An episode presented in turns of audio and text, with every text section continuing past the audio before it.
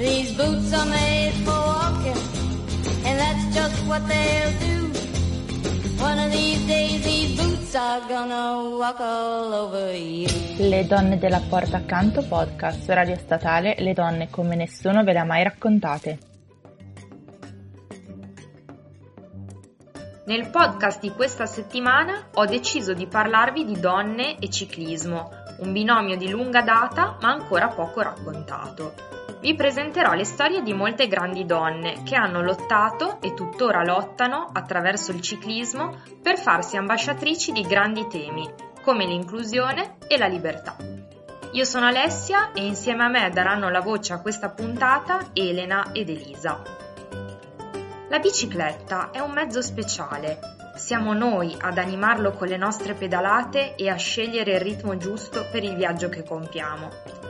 Possiamo usarlo ogni giorno, per andare al lavoro o a fare la spesa. Non dobbiamo perdere troppo tempo per parcheggiarla. Una bici trova sempre spazio. Da bambini diventa il metro per misurare un nuovo concetto di libertà. Quando togliamo le rotelline e d'improvviso sentiamo il vento tra i capelli. La bicicletta è economica e alla portata di tutti. Ma è sempre stato così? Manuela Mellini, romagnola, classe 1979, è autrice del libro La strada si conquista, edito da Capovolte Edizioni per la collana dinamica, dedicata allo sport. Grazie a questo libro possiamo scoprire un po' di più sul meraviglioso mondo della bicicletta e della sua storia. Per Manuela, come per molti di noi, bicicletta ha fatto rima con libertà durante l'infanzia, la prima possibilità di uscire in autonomia per esplorare o per divertirsi con gli amici. Ma se viaggiamo all'indietro nel tempo, la bicicletta è stata anche il simbolo delle stappette, le donne che hanno fatto la resistenza, anche grazie a questo mezzo di trasporto. La bicicletta però non è nata così come la conosciamo, ma è stata protagonista di molte evoluzioni nella sua struttura, trasformazioni che ne hanno fatto un mezzo in continuo sviluppo, prima di arrivare alla forma che oggi conosciamo e che è ancora soggetta a modifiche. Tra i primi modelli di bicicletta, il celerifero. Nasce in Francia intorno al 1790 ed è un prototipo di veicolo a due ruote che rappresenta l'invenzione della bicicletta. Il celerifero ha le ruote ma mancano i pedali, i freni e il sistema di sterzo direzionale. Il telaio di legno si muove e si ferma con le gambe. Per cambiare direzione è necessario scendere dal mezzo e indirizzare il veicolo verso la direzione desiderata. Più tardi, nel 1817, l'aristocratico tedesco Karl Dreis aggiunge lo sterzo alla ruota anteriore e nasce la bicicletta Dreisina. I pedali arrivano solo con il francese Ernest Michaud e nel 1855 nasce il velocipede con la ruota anteriore più grande a cui vengono aggiunti, finalmente, anche i freni. Nonostante la scomodità del mezzo, ribattezzato per questo scuoti ossa, il velocipede è prodotto in modo massiccio per l'epoca. Michaud introduce anche la sella al posto di un rudimentale cuscino. Possiamo quindi osservare che l'invenzione della bicicletta è un patrimonio collettivo, inclusivo al di là dei confini geografici, formatosi negli anni e ancora in progress per assecondare le esigenze di tutti i suoi fruitori. Le persone furono subito conquistate dal mezzo, ma non era così semplice utilizzare la bicicletta, tanto che nacquero corsi per imparare ad usarla al meglio. A fine Ottocento poi arrivarono anche gli pneumatici per le ruote, ma la forma non cambiò tantissimo e anche la natura della bicicletta rimase la stessa. La bicicletta è un veicolo che segue chi pedala ed è capace di creare un rapporto stretto con chi la guida, grazie al quale è possibile imparare a conoscersi e a sentirsi. La bici è inoltre sostenibile, libera, non violenta. Inizialmente, però, la bicicletta era vietata alle donne. I medici diffondevano la credenza che andare in bici avrebbe potuto creare problemi di salute, ad esempio possibile sterilità, aborti, depressione, palpitazione del cuore e la cosiddetta bicycle face, il viso arrosato con profonde. I vetturini arrivavano addirittura a frustare le cicliste per strada, perseguitandole come vere e proprie streghe. Inoltre, l'abbigliamento delle donne nel passato, il più delle volte caratterizzato da ampie gonne, non era ideale per la bicicletta. Per questo alcune donne iniziarono ad usare i pantaloni bloomers, per ovviare al problema. I bloomers erano pantaloni femminili che riprendevano lo stile delle donne turche ed erano più pratici per andare in bici. Il loro uso fu uno scandalo per gli uomini dell'epoca, che temevano che i pantaloni avrebbero potuto danneggiare la femminilità delle loro compagne. Tra gli aneddoti ritrovati a questo proposito, due donne nel 1911 vennero inseguite perché portavano una gonna pantalone in bicicletta. E questo purtroppo non era un caso isolato. Nascevano infatti anche servizi di accompagnamento per le donne cicliste, per evitare problemi in strada. Le donne però non si arrendevano ed è memorabile l'esempio della 23enne Annie Londonderry Kopchowski, ebrea lettone emigrata negli Stati Uniti, che fu la prima donna a fare il giro del mondo in bicicletta nel lontano 1894. Annie partì per controbattere a una scommessa. I suoi detrattori dicevano che non sarebbe stato possibile per una donna intraprendere questo genere di impresa, ma Annie fece di testa sua. Prese la sua bici e da Boston, passando per New York, Chicago, Parigi, Gerusalemme e Singapore, arrivò fino alla Cina e al Giappone. Cambiò itinerario per il freddo, salì su treni e navi a vapore, dando prova di resistenza e grande inventiva nell'autopromozione. In poco tempo diventò un mito per i ciclisti delle regioni che attraversava, che decidevano di percorrere alcuni chilometri al suo fianco, mentre la gente applaudiva e tirava fiori al suo passaggio. Annie aveva anche trovato un modo per autosostenersi, vendendo le sue fotografie autografate. La donna, inoltre, deriva il nome Londonderry a un imprenditore locale di acque minerali, che finanziò il suo viaggio ottenendo in cambio di incollare il marchio dell'acqua minerale sulla blici di Annie. Tornata in patria vittoriosa, la sua impresa diede notevole impulso al movimento femminista. Annie al suo ritorno si trasferì con la famiglia a New York, dove scrisse una serie di storie e reportage sul New York World, firmandosi come Donna Nuova, espressione che diventerà sinonimo di donna capace di rompere le convenzioni, lavorando fuori casa, diventando indipendente negli spostamenti e socialmente attiva.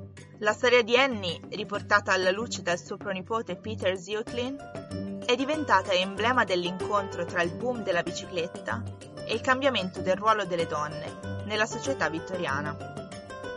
Anche se sono passati molti anni, esistono ancora vincoli per le donne in bicicletta a seconda delle geografie con cui ci confrontiamo. Il film La bicicletta verde di Haifa al-Mansur, prima regista donna in Arabia Saudita, racconta la storia attuale di Wadija, che sogna di possedere una bicicletta verde, colore dell'Islam, dopo averla vista in un negozio vicino a casa. In un paese dove è vietato alle donne circolare a viso scoperto, guidare un'automobile, rimanere sole con un uomo che non sia di famiglia e persino andare in bicicletta, il desiderio di possederne una è tutt'altro che banale. Wadija deve trovare il modo per acquistare la bicicletta. Decide così di partecipare alla gara annuale di conoscenza del Corano della scuola, che ha come premio per il vincitore 1000 rial. La sua determinazione la fa arrivare prima, ma non basta realizzare il suo sogno. Wadija infatti deve scontrarsi con le idee conservatrici della sua comunità. L'uscita di questo film in alcuni rinomati festival e i premi che ha ottenuto, un BAFTA Award e un Satellite Award, ha permesso di cambiare qualcosa. Dal 2013 infatti le donne saudite possono andare in bicicletta, a patto che vestano la baia, tradizionale veste nera che le copre dalla testa ai piedi e siano accompagnate da un parente. Ci sono però ancora molti paesi dove questo non è consigliabile. In Iran e Afghanistan, per esempio, una donna in bicicletta suscita tuttora scandalo e non è ben vista dall'opinione pubblica. Il documentario Afghan Cycle della regista americana Sara Menzi ha raccontato questa realtà nel 2018 in occasione del Canadian International Documentary Festival Afghan Cycle, prodotto dalla coraggiosa Shannon Galpin, prima donna a viaggiare in Afghanistan in mountain bike, è una storia di coraggio e riscatto femminile. Anche in Egitto utilizzare la bicicletta per le donne può essere rischioso, ma grazie alla coraggiosa Yasmin Mahmood qualcosa si sta muovendo ed è nato Go Bike, un gruppo di appassionati che organizza il Cairo uscita a due ruote ogni venerdì mattina. In Siria, a Damasco, è stato fondato il gruppo Yalla, Let's Bike. Forza Pedaliamo, grazie all'iniziativa di Sara Zain che dopo aver affrontato varie molestie mentre si spostava in bici si è sentita motivata a creare questa iniziativa. Tornando in Italia, ci sono stati molti progressi dalla grande impresa di Alfonsina Strada, prima donna a partecipare al Giro d'Italia nel 24. Oggi, svariate squadre maschili hanno affiliato all'UCI, Unione Ciclistica Internazionale, anche una formazione femminile. L'ultima entrata è stata la Trek Segafredo, diretta dall'ex campionessa mondiale Giorgia Bronzini e capitanata da Elisa Longo Borghini. Le azzurre del ciclismo su pista continuano ad ottenere riconoscimenti internazionali e anche dal ciclocross e dalla strada arrivano buoni piazzamenti, come la medaglia di bronzo conquistata ai mondiali di Innsbruck da Tatiana Guderzo. Tra il 2017 e il 2020 le italiane hanno conquistato 146 medaglie per il ciclismo. Resiste però la disparità di guadagno economico con gli uomini, sicuramente un tema per cui dovremo ancora lottare. Il ciclismo femminile però, oggi, non è solo legato allo sport agonistico, ma anche a progetti più ampi. Ne è un esempio Cicliste per caso, blog e progetto femminile che coniuga il ciclismo all'emancipazione delle donne, grazie alle sue fondatrici Silvia Gottardi e Linda Ronzoni. Linda è una graphic designer, direttrice creativa della Fondazione Il Lazzaretto. Si diletta a scrivere per lavoro e per piacere. Silvia, ex giocatrice di basket professionista, attualmente commenta il basket in tv per Sky. Si occupa di marketing, comunicazione ed eventi. È anche fotografa e filmmaker. Con il suo primo documentario, She Got Game, ha vinto la Guirlande d'Honneur al Fix International Festival 2015. Entrambe amanti della bicicletta si sono ribattezzate cicliste per caso durante un viaggio in bicicletta lungo la carretera Austral in Patagonia. Compagni anche nella vita dal 2018, Linda e Silvia attraverso il loro blog www.ciclistepercaso.com ci parlano delle loro imprese, una delle quali è diventata anche un documentario, Grizzly Tour, disponibile su Amazon Prime. Grizzly Tour racconta il loro viaggio lungo la Great Divide, 4.000 km pedalati attraverso le montagne rocciose, con il solo supporto di altre due amiche in sella ad aiutarle nelle riprese. Sempre attraverso il loro blog possiamo seguire i loro viaggi più recenti.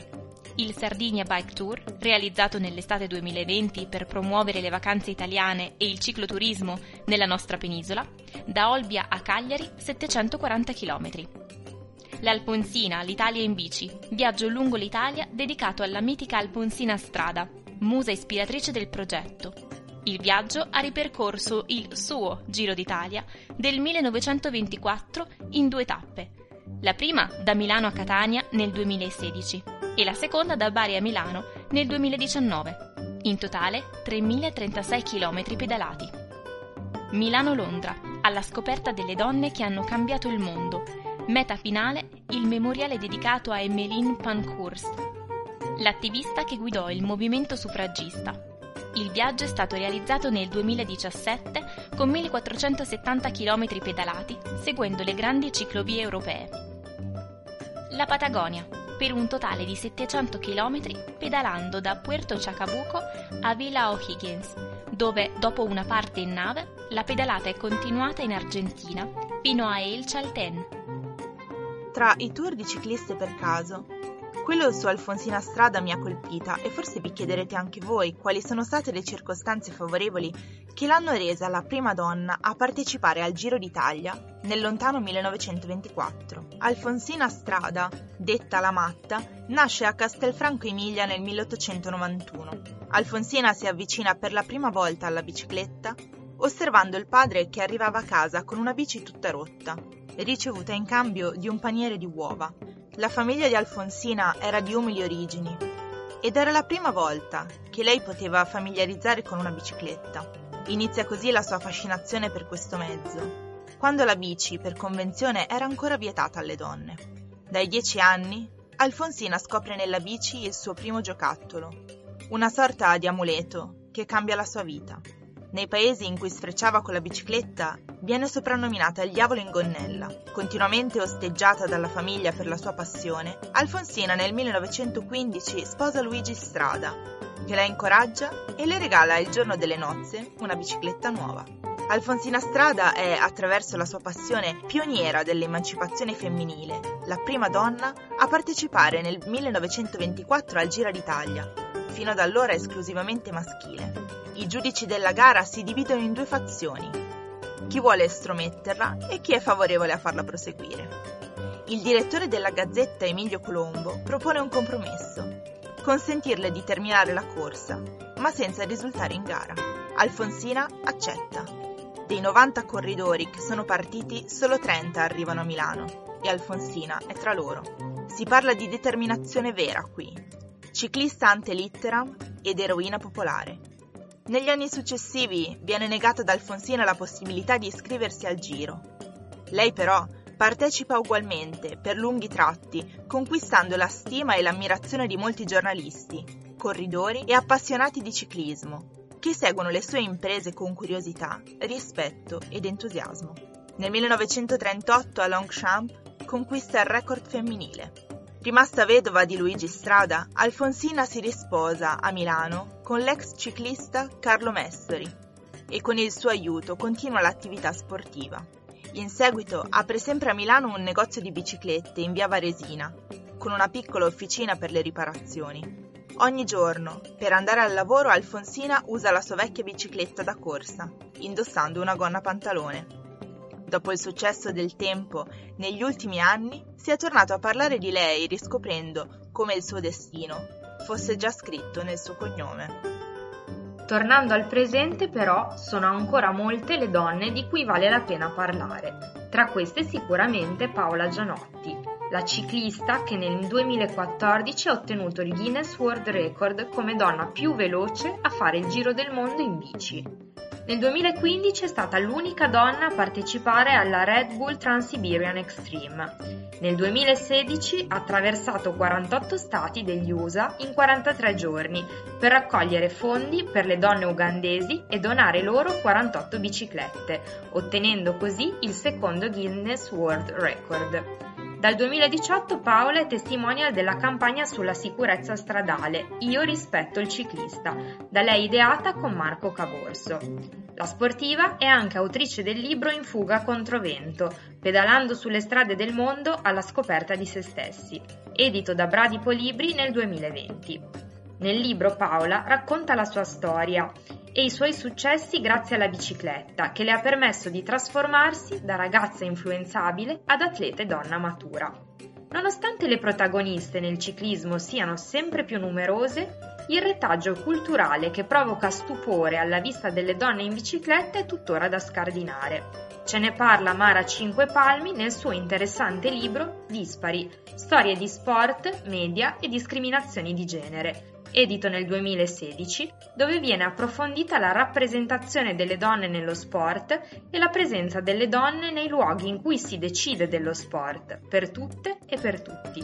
Dalle federazioni al giornalismo sportivo, le atlete ancora oggi, non di rado, vengono presentate come mamme, mogli, belle, atlete, come se i loro meriti sportivi non fossero sufficienti a rappresentarle. Negli ultimi anni sono nati diversi eventi ciclistici per donne in tutta Italia, 100% donne in bici, organizzato dalla già citata Paola Gianotti, la Forcella in Rosa della Val di Non e il progetto Ride Like a Girl, nato nel 2015, per condividere esperienze di ciclismo su strada e mountain bike anche per le principianti. La strada per arrivare a una parità è ancora in salita, come testimonia il libro di Antonella Stelitano Donne in bicicletta, una finestra sulla storia del ciclismo femminile in Italia, edito da Ediciclo nel 2020. Il libro affronta la tematica politica, economica e sociale dal punto di vista femminile, perché il ciclismo resta tuttora una specialità conosciuta e studiata prevalentemente al maschile, come scrive nella prefazione Angela Teia. Nel 1961 il ciclismo femminile ha una svolta sul piano agonistico quando l'Italia ospita i mondiali di ciclismo. Le donne che gareggiano in quegli anni del boom economico vengono dalla campagna, come Paola Scotti, prima tesserata dell'Unione Velocipedistica Italiana, oggi UCI. Le altre erano vivandiere, sarte, stiratrici, come le gemelle Mauro di Rapallo, dette le Kessler del ciclismo. Il libro di Antonella Stelitano riporta agli onori le cicliste che hanno vinto le gare più prestigiose a livello nazionale e internazionale, rimaste sconosciute al grande pubblico. Donne che cercavano di conciliare il lavoro con gli allenamenti tra i tanti pregiudizi sociali. Tra loro Giuditta Longari, che lavorava in una fabbrica di lampadari a Milano e il 2 agosto 1964 vinse il tricolore e come premio una lussuosa camera da letto, evidente segnale di quale destino prevedesse per lei la società dell'epoca, la casa e la famiglia. Tra le altre cicliste famose in quel periodo c'erano Maria Cressari, barista a Brescia, Elisabetta Maffeis, magazziniera a Bergamo, Edi Noto, operaia in un cotonificio a Lomazzo, in provincia di Como. Le più forti arrotondavano gli stipendi ricevendo 100-200 mila lire di ingaggio all'anno e, in caso di matrimonio, ricevevano dagli sponsor in regalo una camera da letto o gli elettrodomestici per la casa. Per allenarsi o gareggiare dovevano avere il benestare dei mariti e dei fidanzati, quasi sempre ex ciclisti o allenatori. Nel 1976 il titolo nazionale viene conquistato da Bruna Cancelli. Seguono Patrizia Cassani e Rita Coden. In quegli anni il ciclismo femminile era prevalentemente padano, mentre al sud era inesistente. L'autrice parla del rapporto donne e bicicletta nella storia, per arrivare fino a oggi. Purtroppo persistono dinamiche di sottoretribuzione per le sportive femminili, Oggi chi vince il Giro d'Italia femminile percepisce un premio tra i 600 e gli 800 euro e chi vince la Coppa del Mondo poco più di 1000 euro. Gli uomini più di un milione, sponsor compresi.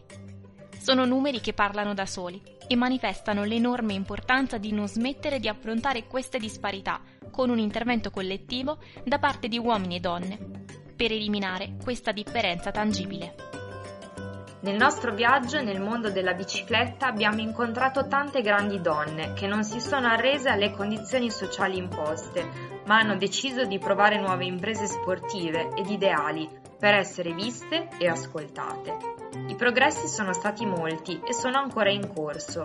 Il nostro invito è quello di non smettere di credere nelle nostre potenzialità per intraprendere sfide sempre nuove. Grazie a Danny Kopczowski, Alfonsina Strada, Manuela Mellini, Linda Ronzoni e Silvia Gottardi, Shannon Gelpin, Sara Menzi, Paola Gianotti, Aifa Al-Mansur, Mara Cinquepalmi, Antonella Steliano e a tutte le donne di cui non conosciamo il nome che ogni giorno lottano per avere qualche diritto e riconoscimento in più nello sport e nella vita praticando uno spirito di viva sorellanza. Le donne della porta accanto tornano la settimana prossima con altre donne e altre storie straordinarie.